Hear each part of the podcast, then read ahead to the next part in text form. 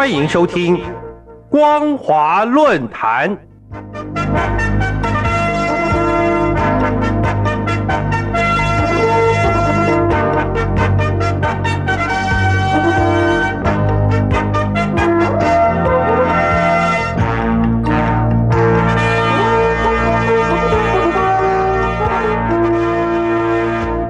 各位听众朋友，大家好，欢迎收听本节的光华论坛，我是苏燕。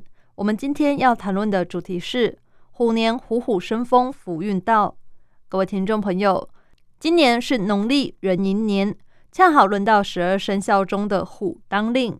在古人的心目中，威猛刚健的虎被比喻为福神，虎年是福运临门的好兆头。新春开年的时候。在家里客厅放着跟虎有关的摆饰，或是身上带着虎的装饰品，都意味着这一整年福运相随，行运虎虎生风。而在农历春节期间，台湾各地的风景区、观光果园、度假中心和游乐场等休闲娱乐场所，也都配合过年的气氛，以十二生肖当令的虎。作为今年各项民俗节目和艺文展览的主题，大家都知道，老虎号称万兽之王，是最凶猛的动物。古人有“云从龙，风从虎”的说法，只要老虎一出现，就意味着风云变色。又以青龙、白虎、朱雀、玄武四种最灵妙的动物来象征着一年里的四季，其中虎就代表着西方。以及具有肃杀之气的秋季，在生物分类上，老虎是猫科动物，因而有些西洋人就叫它大猫。以前中国人则叫它大虫。又由于老虎是山中的万兽之王，也有人叫它山君。在猫科动物当中，老虎的体型算是比较大的，一般身长约有两公尺左右。平均重量大约是两百五十公斤，其中又以西伯利亚虎的体型最大。成年的西伯利亚虎全长可达四公尺，平均重量也多达三百公斤。除了分布在西伯利亚之外，也在中国东北和朝鲜地区出没。老虎身上有深浅不一的黄褐色长毛和条纹，而西伯利亚虎的毛色还会随着季节变化。夏天黄色部分变浓，冬天则会变为淡黄色。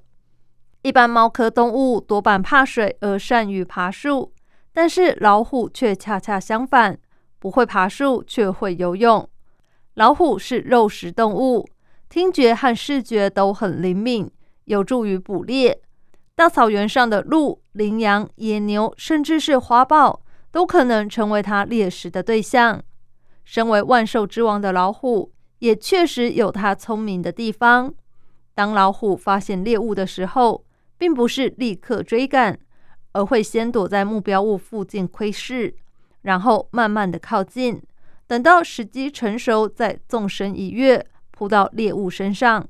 每次的扑杀过程往往只有几十秒而已，动作既快速又利落的很呢。此外，老虎有占据地盘的习惯。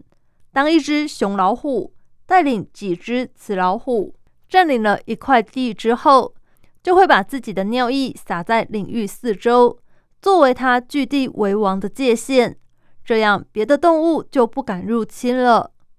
尽管老虎有万兽之王的美誉，但是在地球环境大幅变迁下，老虎已经成了快要灭种的动物了。在二十世纪初。全球有十万只野生老虎，而到二十一世纪的今天，实际存活的老虎已剩下不到一万只了。根据世界自然保护联盟调查发现，目前至少已经有三种野生老虎遭到绝种的命运。至于其他种类的老虎，像是华南虎、印度虎、苏门答腊虎、东南亚虎和西伯利亚虎，也都数量大减，因为。老虎原有的栖息区变得零散不整，而且大量缩小。更糟糕的是，过去几十年来，人们滥捕滥杀，严重威胁到老虎的生存。像传统中药有以虎骨为药材的，说是吃了可以强壮身体。不过，是不是一定要取虎骨来制药呢？近年来，中药学者已经研究用其他药材作为替代，也因此使得野生老虎保育工作的推展比过去更有成效。由于老虎的雄壮威武，许多阳刚的事物都会拿它来作为代表，例如虎杖代表军营，虎贲是勇士的代名词。虎符则是古代一种虎形的兵符，而骁勇善战的将军更被称为虎将。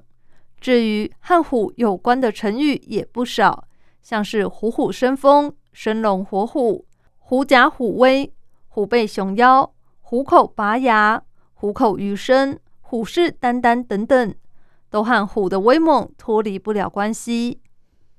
可想而知，老虎的威猛形象深入人心。目前，台湾许多庙宇都供奉有虎爷，以虎爷为庙宇的守护神，而虎爷所追随的主神则以土地公和保生大帝最多。这跟民间传说土地公和保生大帝制服了老虎有关。其实，城隍爷、妈祖等神明也有制服老虎的故事流传。不但在传统庙宇到处可见虎爷。还因为驱邪镇煞、庇佑小孩平安、神机显赫，受到民间信仰隆重的尊崇。在我们即将迎接虎年来临的此刻，回顾过去一年的两岸关系，从新冠肺炎疫情发生以来，可以说是发展停滞。寄望虎年能够一扫疫情阴霾，大开大合，突破两岸僵局。为两岸民众带来自由、民主、均富的生活福祉。最后，祝福大家虎年福运到，在新的一年里，人人虎虎生风，宏图大展。感谢您收听这节的光华论坛，我是苏燕。我们今天所谈论的主题是虎年虎虎生风，福运到。如果您对节目的内容有任何想法或建议，都欢迎来信告诉我们。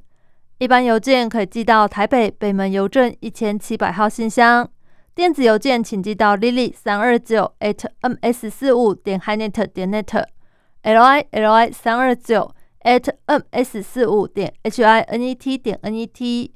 透过这两种方式，我们都可以立即收到您的来信，并且逐一回复您的问题。再次感谢您收听本节的光华论坛，再会。